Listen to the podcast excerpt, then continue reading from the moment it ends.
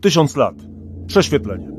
Podcast Muzeum Historii Polski o najważniejszych wydarzeniach w historii Polski.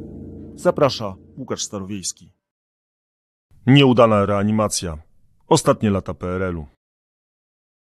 Gdy teraz mówimy o upadku komunizmu, wydaje nam się to takie naturalne. Ten system przecież nie mógł przetrwać, choćby ze względów gospodarczych, ekonomicznych, społecznych. Tyle, że wracając do lat 80. i patrząc na to wszystko od środka, perspektywa się zmienia. Sam pamiętam, że tak sobie myślałem, że to się nigdy nie zmieni. E, że zawsze będziemy żyli w takim szarym PRL-u pod tym okiem tego wielkiego brata. Czy rzeczywiście tak było? Kto pierwszy poczuł ciepły wiatr wielkich zmian? Czy próba reformy komunizmu miała szansę? I wreszcie, czy okrągły stół, jego kompromis to był dobry scenariusz dla Polski? Ja się nazywam Łukasz Starowiejski, a w kolejnym odcinku podcastu Tysiąc lat prześwietlenie spróbuję wraz z historykiem, doktorem Michałem Przeperskim z Muzeum Historii Polski prześwietlić czasy przełomu, upadku PRL. Dzień dobry. Kłaniam się nisko. Gdy patrzymy na lata 80., pokrótce, w historii Polski nie sposób nie mieć przed oczami takiego rollercoastera. Najpierw taki szczyt entuzjazmu, czyli fala Solidarności, potem nawet nie zjazd, a upadek w przepaść stanu wojennego, taka stagnacja gdzieś na samym dole, a później kolejny zwrot, gdy okazało się, że ten taki beton partyjny, beton PRL-u, beton komunistyczny nie jest taki betonowy. Powiedz mi, Michał, patrząc z tej perspektywy, kiedy można było zaobserwować w Polsce pierwsze sygnały tego kruszenia się tego betonu komunistycznego, perelowskiego, tego systemu? Z pewnością pierwszym przykładem kruszenia się, czy pierwszym objawem kruszenia się betonu komunistycznego jest właśnie Solidarność. No to jest e, zupełnie bezprecedensowe wydarzenie w dziejach świata. 10-milionowy, blisko 10-milionowy ruch społeczny, który jest czymś daleko więcej niż tylko e, jakimś pomysłem na, na nowe uprawianie polityki. To jest, to jest jakieś niezwykłe przeżycie wspólnotowe, to jest niezwykłe przeżycie też oczywiście takiej szeroko podzielanej niezgody na całokształt rzeczywistości społeczno-politycznej e, PRL-u, no to niewątpliwie było, było coś absolutnie niezwykłego. To też jest endemit, jeżeli chodzi o obóz komunistyczny. Żaden inny kraj e, komunistyczny tego nie, nie doświadczył.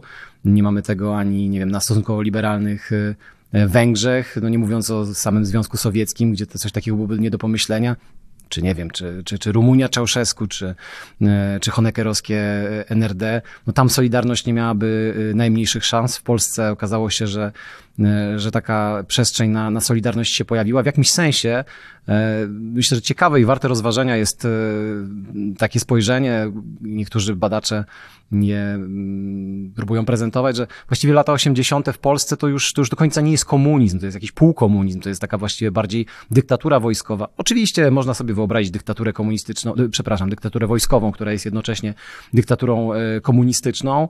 Myślę, że taka była właśnie istota rządów generała Wojciecha Jaruzelskiego w Polsce w latach 80 ale byłbym e, absolutnie zdania, że, że Solidarność była pierwszym, najważniejszym wyłomem, bo myślę, że będziemy o tym rozmawiać. Jeżeli nawet uznamy za, mm, za pewien fakt, że 13 grudnia 1981 roku, a więc w, w momencie, w którym, w którym został wprowadzony stan wojenny, Solidarności przetrącono kręgosłup, bo jak się okazało, nie w pełni go złamano i udało się Polaków zepchnąć w jakąś otchłań braku nadziei na, na długie lata, na blisko, na blisko dekady, do końca lat 80., to okazało się jednak, że w samej końcówce lat 80., w 88, 89 roku mit Solidarności e, ożył i szczęśliwie e, to on zwyciężył, a Polska Zjednoczona Partia Robotnicza i PRL e, odeszła w polityczny niebyt trzeba było go trochę mm, mm, podlewać, e, ten mit w latach 80., pod koniec lat 80., ale właśnie o tym będziemy rozmawiać. Już zostawmy stan wojenny, zostawmy tą wielką falę Solidarności. Ona jest niezbędnie nam potrzebna, oczywiście jako background rozmowy.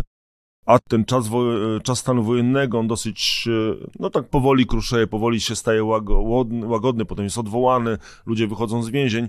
E, no i zostaje takie coś, nie wiadomo co, bo to już nie jest ten gierkowski PRL, to daleko jeszcze do jakiegoś demokratycznego państwa jest taka powiedzmy junta e, e, generałów plus, e, no plus trochę tych takich, jakby to powiedzieć, ostatnich Mohikan. Wtedy jeszcze nie, nie, nie wiadomo było, że to są ostatni Mohikanie partii PZPR-u.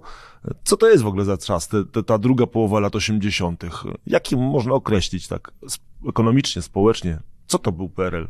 To z pewnością jest przede wszystkim z mojego punktu widzenia e, pasjonujący temat do badań i to jest e, chyba naj, najważniejszy, najkluczowy dla mnie, taki naj, naj, naj, najbardziej interesujący punkt, punkt startu. To rzeczywiście jest jakieś zupełnie niezwykłe zwierzę Polska w połowie lat 80. To jest rzeczywiście kraj rządzony przez, głównie przez wojskowych, którzy mają e, jakąś ambicję stworzenia pewnych pozorów e, demokracji. Pozorów, bo tak naprawdę ustawodawstwo, które zostało wprowadzone, prawa, które zostały wprowadzone jeszcze w okresie stanu wojennego w latach 81, 82 i 83, prawo było niezwykle surowe i tak naprawdę dawało ogromne uprawnienia właśnie władzy wykonawczej. Kodeks karny był, czy w ogóle prawo karne było niezwykle represyjne i i istniała pewna potencjalność bardzo brutalnego zwalczania nie tylko opozycji, ale w ogóle jakiegokolwiek e, społecznego sprzeciwu. To oczywiście było pokłosie Solidarności reakcja, mm, e, reakcja wojskowych, mundurowych w ogóle, bo także nie tylko wojskowych, ale także SB-ków, także milicjantów. To było, e, to było istotne. Czym jest Polska e, w połowie lat 80.? Spróbujmy sobie odpowiedzieć na to, e, na to pytanie. Jest krajem, który nie ma przed sobą specjalnych perspektyw, bo powiedzmy, że pierwsza połowa lat 80. to rzeczywiście jest najpierw ogromny wybuch nadziei, tu solidarność, potem jest absolutne załamanie tych nadziei.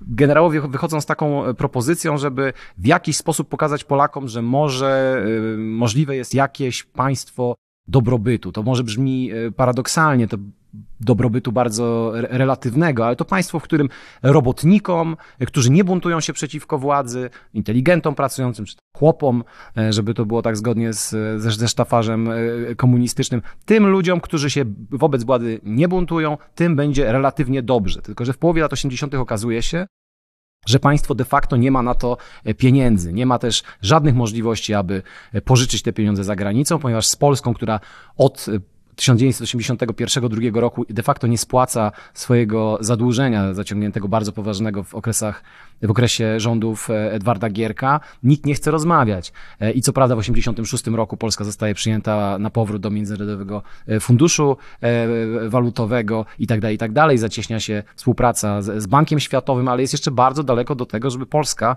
była, czy Polska Rzeczpospolita Ludowa była uznawana za normalny kraj, za wiarygodnego kredytobiorcę. To się zresztą do końca istnienia PRL-u nie zmienia. Polska nie może normalnie rynkowo pożyczać pieniędzy, a państwo komunistyczne pogrążone w, ogromnym kryzysie, które nie może pożyczać pieniędzy, może liczyć no de facto albo na to, że pieniądze da Związek Sowiecki, a ten w połowie lat 80. już, już ich po prostu nie ma, albo też, że w jakiś sposób uda się przekonać y, obywateli polskich do tego, żeby no, jakimś nadludzkim wysiłkiem y, zdecydowali się na jeszcze jedną e, próbę modernizowania e, i galwanizowania też systemu komunistycznego. I właściwie na tym spływają polityką komunistyczną ostatnie, e, ostatnie lata, 87, 88 i 89 rok, to są takie desperackie próby reformowania przede wszystkim gospodarki e, e, komunistycznej Polski, po to, żeby, żeby nadać jakieś w ogóle impulsy rozwojowe krajowi, ale też, żeby znaleźć nowy sens dla, dla komunistycznej Polski, bo to jest chyba bardzo, bardzo ciekawe, że ta końcówka lat 80. to jest Polska, co prawda komunistyczna, to znaczy to jest ciągle Polska, którą rządzi Polska Zjednoczona Partia Robotnicza, to jest ciągle, e, to jest ciągle Polska, to jest ciągle rzeczywistość, e, w której e, no, wszechobecne są nie wiem, pomniki Lenina i symbolika komunistyczna, ale tre, treści komunistycznej jest coraz to mniej i, i, i coraz to mniej. I wiele przykładów tego znajdziemy w latach 88-89, a czymś takim chyba najbardziej symbolicznym jest to prawodawstwo, które wprowadza rząd Rakowskiego, które de facto było najbardziej liberalnym prawodawstwem, jeżeli chodzi o możliwość prowadzenia działalności gospodarczej, nie tylko w jakimkolwiek kraju komunistycznym, ale w gruncie rzeczy w ogóle nawet i w trzeciej RP nie doczekaliśmy się tak e, liberalnego prawa. Jeszcze do tego oczywiście wrócimy, e, bo jeszcze na ten obraz rzućmy sytuację międzynarodową. Ty już mówiłeś o tych kredytach, że nie można było e, dostać pieniędzy, co mogłoby poruszyć gospodarkę. No ale najpierw Gierek, potem Jaruzelski przyczynili się do tego, że no nikt nie był w stanie uwierzyć e, w żadne słowa, żadnego notabla partyjnego z Polski, że, że, że on coś zwróci albo coś wykorzysta odpowiednio. Ale to jest jedno. Mm, finanse to jest jedno, pieniądze to jest jedno, ale sytuacja międzynarodowa, e, ten obważanek wokół Polski jest dużo bardziej skomplikowany.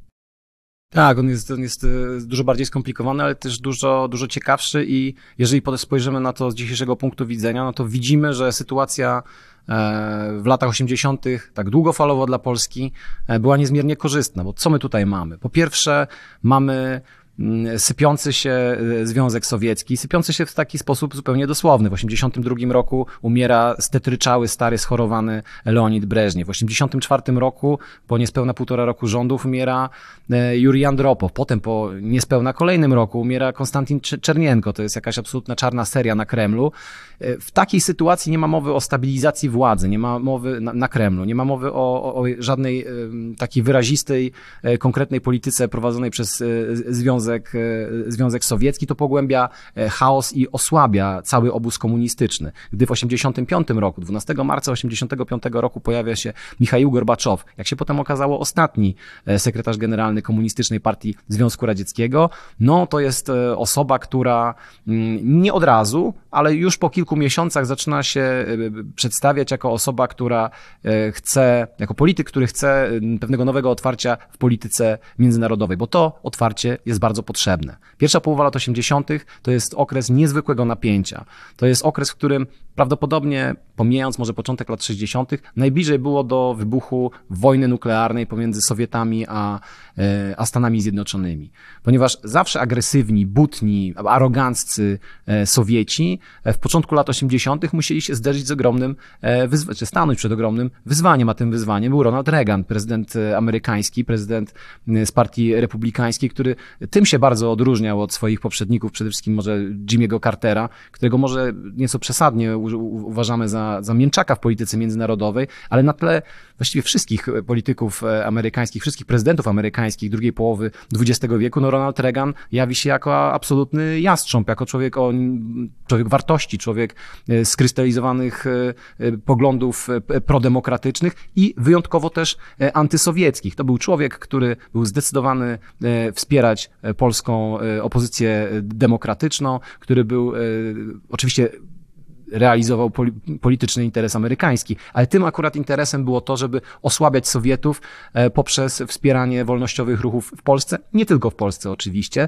E, no i na to wszystko Reagan był e, apostołem, można powiedzieć, wolności gospodarczej na spółkę z Margaret Thatcher. To jest wszystko bardzo istotne, ponieważ lata 80. to z punktu widzenia globalnego ogromny zwrot w pewnej w ogóle filozofii myślenia o ekonomii, o polityce ekonomicznej, E, to zwrot w stronę liberalizmu. Dzisiaj określamy może to zwrotem e, neoliberalnym, ówcześnie tego, tego mm, e, określenia nie używano, ale to był zwrot ku efektywności, ku konkurencyjności, ku wolności gospodarczej i to, jak się okazało, E, był bakcyl, który bardzo poważnie się przyczynił do, do zmiany rzeczywistości również za żelazną kurtyną, nie tylko w Polsce, także w Związku Sowieckim. W połowie lat 80. E, Związek Sowiecki e, był w bardzo poważnym kryzysie, już strukturalnym można powiedzieć. Państwowa gospodarka, gospodarka centralnie sterowana, to dotyczyło oczywiście Związku Sowieckiego, ale prawdę powiedziawszy w mniejszym e, czy większym stopniu dotyczyło też każdego z, z, jego satelitów, także, także Polskiej Rzeczpospolitej e, Ludowej. Okazywało się, że te rozwiązania, które zaprojektowano w dużej mierze jeszcze za czasów e, Stalina, stąd też mówiono o nie wiem, ekonomii stalinowskiej, czy w ogóle o, o, o stalinizmie jako o jakimś takim socjalizmie, który, nie wiem, znalazł się w, w ślepym zaułku, w jakimś sensie to też był taki wytrych retoryczny, który pozwalał myśleć, że no co prawda stalinizm to jest taki niewłaściwy komunizm, ale jest możliwy jakiś dobry, progresywny, inny, zreformowany komunizm. E, w związku z czym próbowano ten komunizm rzeczywiście w połowie lat 80. po raz ostatni, jak się okazało, zreformować i to jest paradoksalne, że próbowano to zrobić poprzez właściwie stopniowe rozszczelnianie systemu, a więc na przykład poprzez dodawanie do niego elementów gospodarki mm, prywatnej, prywatnej, e, inicjatywy, przedsiębiorczości. To bardzo dobrze widać. W, w latach 86, 87 Możemy właściwie krok po kroku wyliczyć, jak to się dzieje. W końcówce na roku 86, na trzecim plenum KC PZPR zostają przyjęte pierwsze takie dokumenty, które mówią o tym, że no, bardzo potrzebna jest Polsce fala przedsiębiorczości prywatnej i też zagranicznych inwestycji. W styczniu 87 o tym samym mówi Komitet Centralny KPZR. W jesienią 80, nawet nie, wiosną 87, latem 87 pojawiają się bardzo konkretne rozwiązania prawne, nawet w sowieckich republikach. Przykładem Estonia. Latem 87 takie programy reform, które właśnie na tym duchu liberalnym się zasadzają, znajdziemy na przykład w Węgrzech. E, w Czechosłowacji pojawiają się również takie, takie hasła. Plus minus znajdziemy je e, w całym bloku. To się rozprzestrzenia z, z właściwie z prędkością e, zupełnie niesłychaną i wcześniej, wcześniej nienotowaną. I to, jak się okazuje, jest, i to też oczywiście wiemy już post factum, tego nie mogli wiedzieć komuniści w połowie lat 80., że próby wprowadzenia pewnej wolności do systemu komunistycznego, który z góry no, był systemem opartym na niewolności, na bardzo wyraźnych ograniczeniach e, w możliwości działalności e, działań jednostki, e, no, przyczynił się bardzo poważnie, po pierwsze do, do takiego podważenia fundamentów aksjologicznych, no, a po drugie po prostu do zupełnego rozwibrowania rzeczywistości społecznej i, politycznej. Rozsadziło system. Na szczęście chciałoby się powiedzieć, dokładnie. No to jesteśmy już na tym e, polskim poletku. E, ja mam takie pytanie. Powiedz mi, czy ktokolwiek z tego szczytu komunistycznego to wierzył w to, że można zrobić jakiś socjalizm ludzką twarzą, który przetrwa? Tak do końca y, mm, właściwie nie możemy na nie odpowiedzieć, ale możemy spekulować, moim zdaniem warto to robić.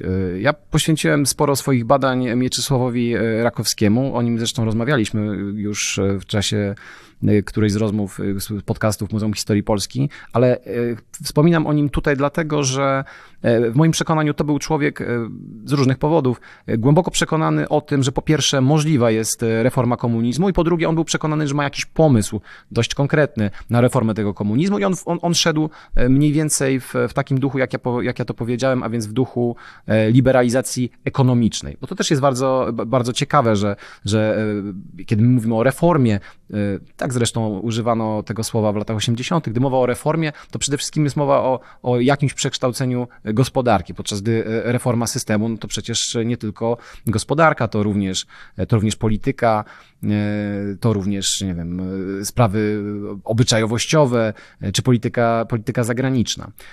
W każdym razie myślę, że jeżeli się czyta dokumenty e, z epoki, z lat 80., to na przykład z, nie wiem, z biura politycznego polskiego, czy, czy, czy jakieś oficjalne wywiady, czy wystąpienia w, w jakichś gremiach Komitetu Centralnego takich czy innych, albo na jakichś zupełnie e, naradach, e, nie wiem, fabrycznych, czy, czy jakichś mniejszych zupełnie organizacjach partyjnych, na rozmaitych gremiach, to jest takie wszechobecne poczucie, że tak jak jest, tak dalej być nie może. To jest bardzo ciekawe, bo e, badania e, socjologiczne pokazują, że 86, początek 87 roku to jest ten moment, w którym rzeczywiście coś się niezwykłego e, zaczyna dziać z, ogólnie z nastrojami społecznymi w Polsce. One się zaczynają bardzo wyraźnie pogarszać. I można w pewnym uproszczeniu powiedzieć, o, o ile cała ekipa Jaruzelskiego od 86 roku prowadzi coraz bardziej umownie, podkreślam, e, stosuję to słowo, ale coraz bardziej liberalną e, politykę, a więc rezygnuje z, ze ścigania każdego opozycjonisty. To nie jest już tak, że za, każdy, e, za każdą bibułę, za każdy samizdat, za każdy, mm, za każdy egzemplarz niezależnej prasy podziemnie drukowanej, nielegalnie z punktu widzenia prawa PRL, można iść do więzienia. To się kończy w 1986 roku i można powiedzieć, że coraz więcej wpuszcza się wolności rozmaicie rozumianej do, do systemu, ale im, im więcej się jej wpuszcza, tym wcale nie poprawiają się e, wskaźniki nie wiem, optymizmu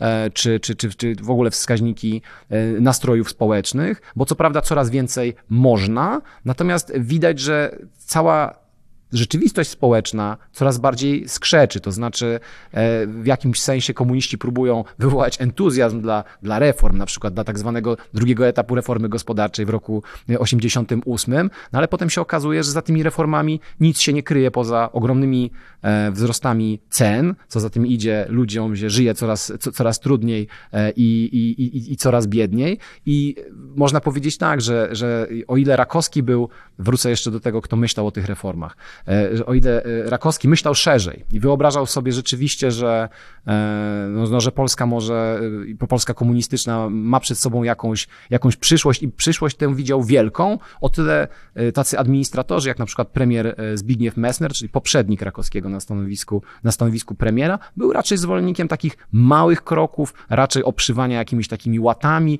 tego poprutego sukna Polskiej Rzeczpospolitej Ludowej. No i prawdę powiedziawszy, z perspektywy czasu widać, widać, że ani jedna, ani druga e, z tych, e, z tych taktyk się, e, się nie powiodła.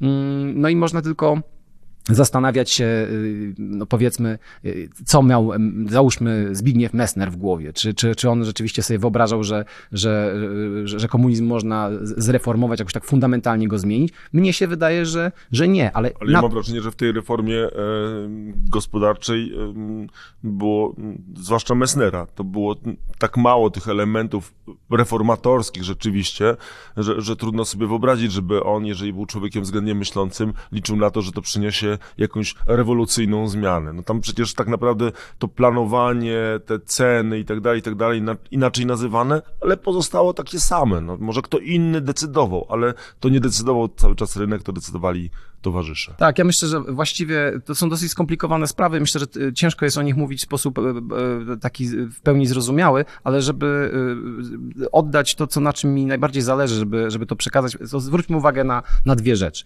Z jednej strony byli tacy ludzie jak, jak Messner, świetnie wykształcony ekonomista, wybitny księgowy, to zupełnie przecież bez, bez, bez, bez żartów mówię. Natomiast człowiek, który miał no, w jakimś sensie też ograniczone horyzonty intelektualne, może nie do końca to bym chciał powiedzieć, ale też na pewno pewnego rodzaju polityczne ambicje. On widział tylko pewien wycinek rzeczywistości, natomiast umówmy się, Messner był człowiekiem E, pewnej generacji. On był człowiekiem urodzonym w roku 1929, e, w związku z czym w latach 80. był już dojrzałym, e, w pełni ukształtowanym człowiekiem u szczytu swojej kariery, pewnie zawodowej, no, który był przyzwyczajony do tego, że można zrobić tyle tylko, ile góra zatwierdzi.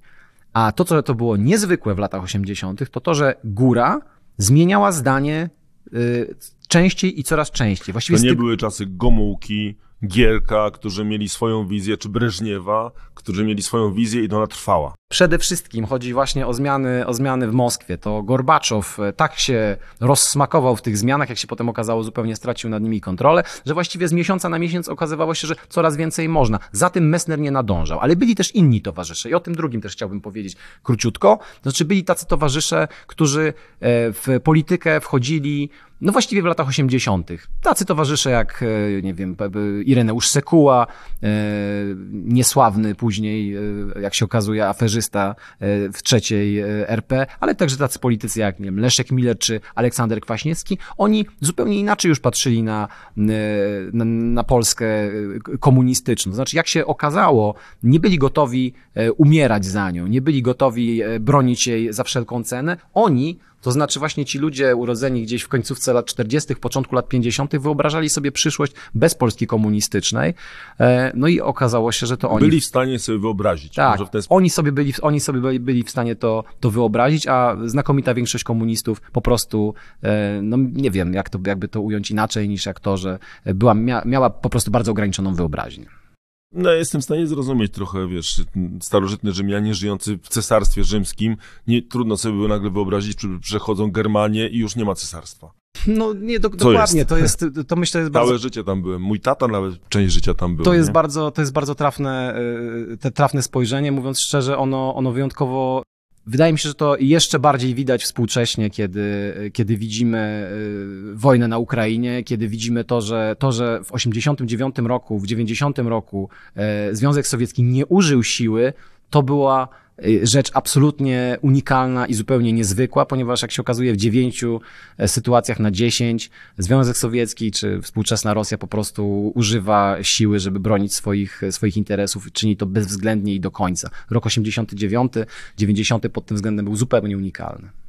Wróćmy do PRL-u, wróćmy do tych reform. Ja się zastanawiam, takie pytanie, może takie trochę historiozoficzne, e, bo mm, niektórym udało się przekształcić twardy komunizm w komunizm, który jest e, sprawny gospodarczo. Mówię o państwach azjatyckich. Chiny są złym przykładem, bo one są jakby samowystarczalne, ale już Wietnam, e, czy to oczywiście ta droga powstała później, ale czy ta droga taka, powiedzmy, wietnamska była w, w Polsce dostępna, możliwa?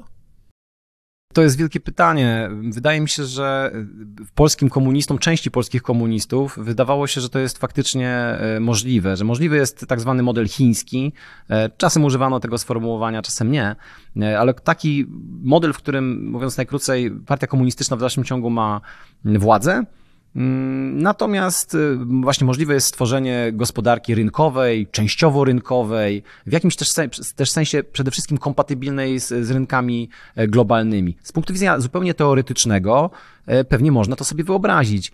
Natomiast e, wchodzimy tutaj w daleko idącą gdybologię, gdyby próbować to analizować w większym szczególe. Ja ze swojej strony mogę powiedzieć, że wydaje mi się, że to było bardzo mało prawdopodobne, właśnie ze względu na to, że po pierwsze, E, Wietnam ma szczególne położenie e, geograficzne, e, ma bliskość dużego państwa komunistycznego, E, i w jakimś sensie też e, szczególne, jak się teraz e, na to patrzy, to wyjątkowo dobrze to widać, relacje ze Stanami Zjednoczonymi, na których potrafi Wietnam profitować. Tego wszystkiego Polska, Polska nie miała, nie tylko Polska zresztą, żaden kraj położony w Europie, w Europie Środkowej i mówiąc krótko, mnie się wydaje, że od samego początku taka droga była byłaby trudna do, do pomyślenia, ale wydaje mi się jednocześnie, że bardzo możliwe byłoby, żeby Polska poszła na przykład drogą Białorusi.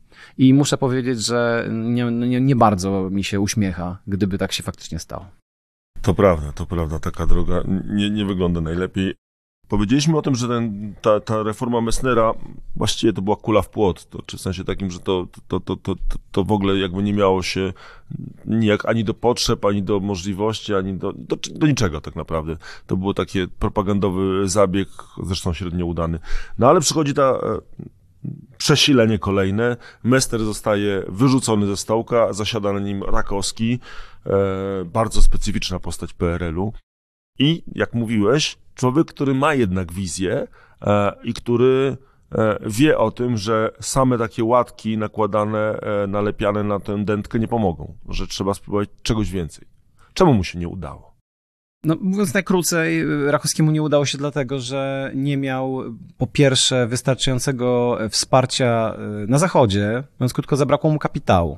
To jest pierwsza rzecz. A druga rzecz, y, myślę, że może nawet istotniejsza, a przynajmniej nie mniej istotna, to jest to, że Rakowski nie miał wystarczającego poparcia wśród Polaków. I to nie chodzi o to, że Rakowski nie był postacią popularną, bo to był i nie był, to pewnie jest dosyć złożone. Natomiast systemu komunistycznego Polacy mieli po prostu e, podziurki w nosie. I znowu nie tylko dlatego, że większość Polaków miała przekonania niepodległościowe, okej, okay, to swoją drogą, ale po prostu e, polski komunizm lat 88-89 był na, skali, na skalę komunizmu w ogóle wyjątkowo nieefektywny, wyjątkowo niesympatyczny, szary, brudny i przykry. O, o tym, tym mówiłem na początku. Tak, no więc... Szarość PRL-u to było coś nieprawdopodobnego. Gdy, gdy czyta się dokumenty osobiste z, z tamtego okresu, im listy, pamiętniki, to wychodzi w sposób zupełnie bezprecedensowy. Przyjmijmy, że tak, e, że, to jest po prostu bardzo, bardzo istotny element. Ale o, powiedzmy, że o ile Rakowski planował e, wybrnięcie z tej kabały w taki sposób, że będzie możliwe, że chcia, on chciał to zrobić, że zreformowana zostanie gospodarka i Polacy spojrzą na efekty tych reform i stwierdzą, hmm, no to świetnie, w takim wypadku takiego rządu chcemy, będziemy, będziemy popierać e, na różne sposoby e, polskich komunistów. Tak sobie to wyobrażał Rakowski. Natomiast z drugiej strony, on e, nie przyjmował, nie chciał przyjąć do wiadomości, trochę ze względów ambicjonalnych, pewnie też trochę ze względów własnych horyzontów osobowościowych, politycznych. On nie wyobrażał sobie tego, że w jakimś sensie możliwe jest dopuszczenie do legalnej działalności opozycji. Na przestrzeni od września 88 roku aż do wiosny 89 roku okazywało się, że ta granica e, kompromisu coraz bardziej się przesuwa. To znaczy, że e, pokazują to na przykład badania e, Cebosu, badania opinii publicznej, że Solidarność, o której nie można było publicznie w ogóle mówić w mediach, w radio, w prasie. To było nie do pomyślenia od roku 81 aż do, aż do 88, no chyba, że po to, żeby Solidarność opluć. Natomiast okazuje się, że jesienią 88 i, i w początku 89 roku Solidarność ciągle żyje, mit Solidarności żyje. Polacy chcą Solidarności, Polacy, Polacy domagają się jej legalizacji, a to powodowało, że nie można było już dłużej ignorować liderów Solidarności, nie można było ignorować... Właśnie, to jest taka duża zmiana między tym, co się dzieje, kiedy do u sterów rządu jest Messner, a tym, co się dzieje w momencie, kiedy już rządzi, próbuje coś robić na poważnie Rakowski. To jest właśnie ta krystalizująca się scena, ta druga scena, znaczy druga część tej tak, sceny. Tak, bardzo ważna, ponieważ ona potem meblowała y, trzecią RP i to jest też o tyle istotne, że tam absolutnie centralną postacią był e, Lech Wałęsa jako, jako y, przywódca y, Solidarności, ale otoczony inteligenckimi doradcami. Bardzo istotną rolę grywali Tadeusz Mazowiecki, Bronisław Geremek, Jarosław Lech Kaczyńscy, to wszyscy byli, e, to wszystko byli ludzie, którzy, którzy mieli bardzo dużo, bardzo dużo do, do powiedzenia i jak się okazało, też z różnych powodów, bo to był bardzo złożony proces, e, w początku 89 roku możliwe było to, że wreszcie komuniści usiądą do pewnego rodzaju negocjacji z, z, Solidarnością po to, żeby zapewnić minimalny spokój społeczny, aby rzeczywiście w jakiś sposób przebudowywać system. I to było rzeczywiście niezwykłe, ponieważ e, no, tak naprawdę w jakimś, w jakimś takim bardzo umownym e, i nieco symbolicznym sensie, ale władze komunistyczne, które 13 grudnia 1981 roku wycelowały właściwie pistolet w, w opozycję, w, w Solidarność, e, odmawiając jakiegokolwiek prawa do, do dyskusji z tymi z przedstawicielami Solidarności. W 1989 roku musiały skapitulować, powiedzieć nie, musimy jednak z tymi ludźmi rozmawiać, ponieważ bardzo wielu Polaków e, no po prostu Solidarność e, popiera, domaga się jej e, funkcjonowania w, w życiu społecznym i żadne reformy ekonomiczne, tym bardziej takie nieudane, bo ostatecznie one okazały się nieudane, żadne reformy ekonomiczne tego nie zmienią.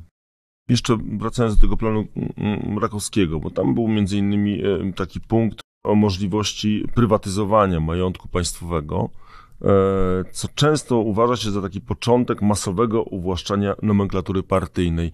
Myślę, że nieprzypadkowo to było prowadzone przez Rakowskiego, ale czy rzeczywiście to już było jakby przewidywanie tego, co będzie dalej? To jest bardzo ciekawe. W moim przekonaniu nie, ale można się spierać na ten temat. E, y, prawo, o którym mówisz, zostało uchwalone w lutym 1989 roku i rzeczywiście e, okazało się furtką do nieprawdopodobnych wręcz patologii. E, to, co działo się w Polsce w, w mikroskali w wielu zakładach, w fabrykach, w instytutach badawczych na przestrzeni roku 89 i 90 jest czymś absolutnie księżycowym. Dochodziło do uwłaszczenia, uwłaszczania się na majątku państwowym przez przez ogromne rzesze ludzi, przede wszystkim przez administrację właśnie fabryczną, administrację zakładów, ale także przez e, aparat e, partyjny, a więc ludzi, którzy dysponowali e, władzą. Oni zamieniali swoją dotychczasową właśnie władzę polityczną w, w pieniądze i w tym sensie przygotowywali się do, do nowej rzeczywistości trzeciej, trzeciej RP. Natomiast no, nie zgadzam się z tym, że to był jakiś plan z góry, z góry założony. Ja myślę, że warto jest pamiętać o jednej rzeczy tak część reformat, tak zwanych reformatorów partyjnych, jak i część e, bardzo e, istotnych, wpływowych myślicieli e, po stronie solidarnościowej. Tutaj takim bardzo często powoływanym, może nie do końca reprezentatywnym, ale ważnym przykładem będzie Mirosław Dzielski, filozof i taki powiedzmy apostoł liberalizmu gospodarczego z Krakowa. Dzielski był przekonany, że jeżeli w Polsce ma dojść do demokratyzacji, jeżeli w Polsce komunizm ma, się, ma ulec jakiemuś przekształceniu, to to musi się dokonać za jakąś cenę. A tą ceną będzie właśnie coś, co będzie przybierało kształt pewnego uwłaszczenia nomenklatury i że jest to e, cena, którą i tak warto zapłacić za to, żeby w perspektywie y, kilku, kilkunastu lat, może kilkudziesięciu lat w Polsce zapanowała pełna wolność. I z dzisiejszego punktu widzenia mamy co do tego oczywiście bardzo poważne wątpliwości i wydaje się, że to jest przede wszystkim skrajnie, y, skrajnie niesprawiedliwe. Uchylając się może... To jest nie... skrajnie niesprawiedliwe, aczkolwiek być może jest to życiowe. Więc dokładnie to próbuję powiedzieć. Jeżeli, jeżeli dyskutujemy dzisiaj nad uwłaszczeniem nomenklatury, co jest istotnym problemem, z którym się Polska, przynajmniej jeżeli chodzi o debatę publiczną w latach 90., zmagała, to pamiętajmy, że no w różny sposób ją, to znaczy to uwłaszczenie nomenklatury oceniano właśnie w 89 i 90 roku. A to jest ten moment, to e, początek uwłaszczenia nomenklatury, kiedy tak naprawdę już dochodzi do poważnych rozmów e, między rządem a opozycją. Właściwie to już jest, no, e, właściwie to już jest moment okrągłego, okrągłego stołu.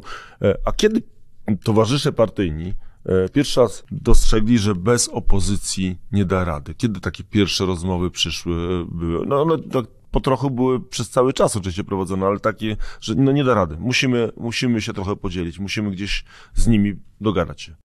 88 rok to jest e, rok dwóch fal strajkowych. Z wiosny, i, czyli z kwietnia, maja 88, dużo słabsza ta fala, ale symboliczna, bo bo pierwsza tak duża po stanie wojennym, no i druga fala z sierpnia 88, dosyć ciągle rachityczna, bo strajkowało wedle różnych ocen nie więcej niż 15 tysięcy ludzi, to, to właściwie nieporównywalne, nie wiem, z 700 tysiącami z sierpnia 80 roku, ale to jednak pokazywało no, pewien tilt to znaczy, władze nie były na tyle silne, żeby na przykład siłowo rozwiązać e, problem tych strajków. Nie chciały tego zrobić. Czuły się prawdopodobnie zbyt słabe.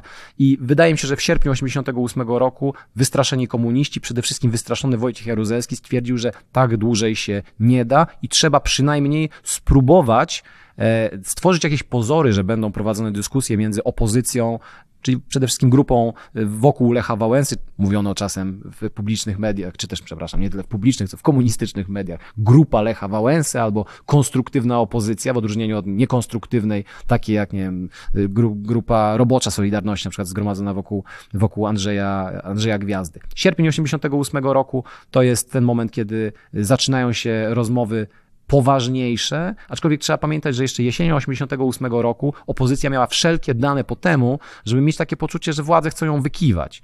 I prawdę powiedziawszy, kiedy dzisiaj się y, jeszcze raz wraca do tych dokumentów, kiedy rozmawia się dzisiaj y, z żyjącymi jeszcze uczestnikami e, tych rozmów, to można odnieść wrażenie, że komuniści do samego końca grali nieczysto. E, I no myślę, że fakt, że opozycja zaufała komunistom na tyle, żeby usiąść w ogóle do okrągłego stołu, E, który rozpoczął się w lutym 89 roku, 5 lutego 89 roku, czy 6 lutego 89. To była naprawdę e, ogromna sprawa. E, to był, to, była, to był ogromny krok, który opozycja musiała wykonać.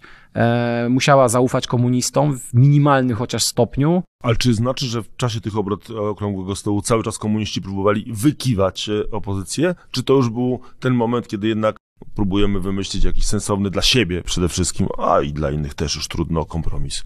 No myślę, że e, Byłbym zwolennikiem patrzenia na, na okrągły stół, nie jak na e, świętą krowę polskiej historii i, i w taki sposób, że usiadł, usiadły tam e, dwie strony, no, opozycyjna, czasem nazywana społeczną i, i, komunistyczna, które spotkały się tam po to, żeby, e, żeby wspólnie coś dobrego dla Polski zrobić. No, w dłuższej perspektywie prawdopodobnie tak, to znaczy, gdyby się udało, to, to dlaczego nie, e, nie, nie zrobić czegoś dobrego dla, dla Polski, ale komuniści e, przede wszystkim byli zainteresowani dalszym trwaniem systemu, natomiast solidarnościowcy byli zainteresowani przede wszystkim tym, żeby Solidarność mogła funkcjonować, żeby Solidarność mogła legalnie funkcjonować i w ten sposób doprowadzać do zmiany, przekształcenia Czyli systemu. Czyli jeszcze w tym momencie nie było myśli o tym, że może być nasz rząd. Nie, że absolutnie. może być nasz, e, przynajmniej nasi ministrowie. Nie, to... nie, absolutnie, absolutnie nie.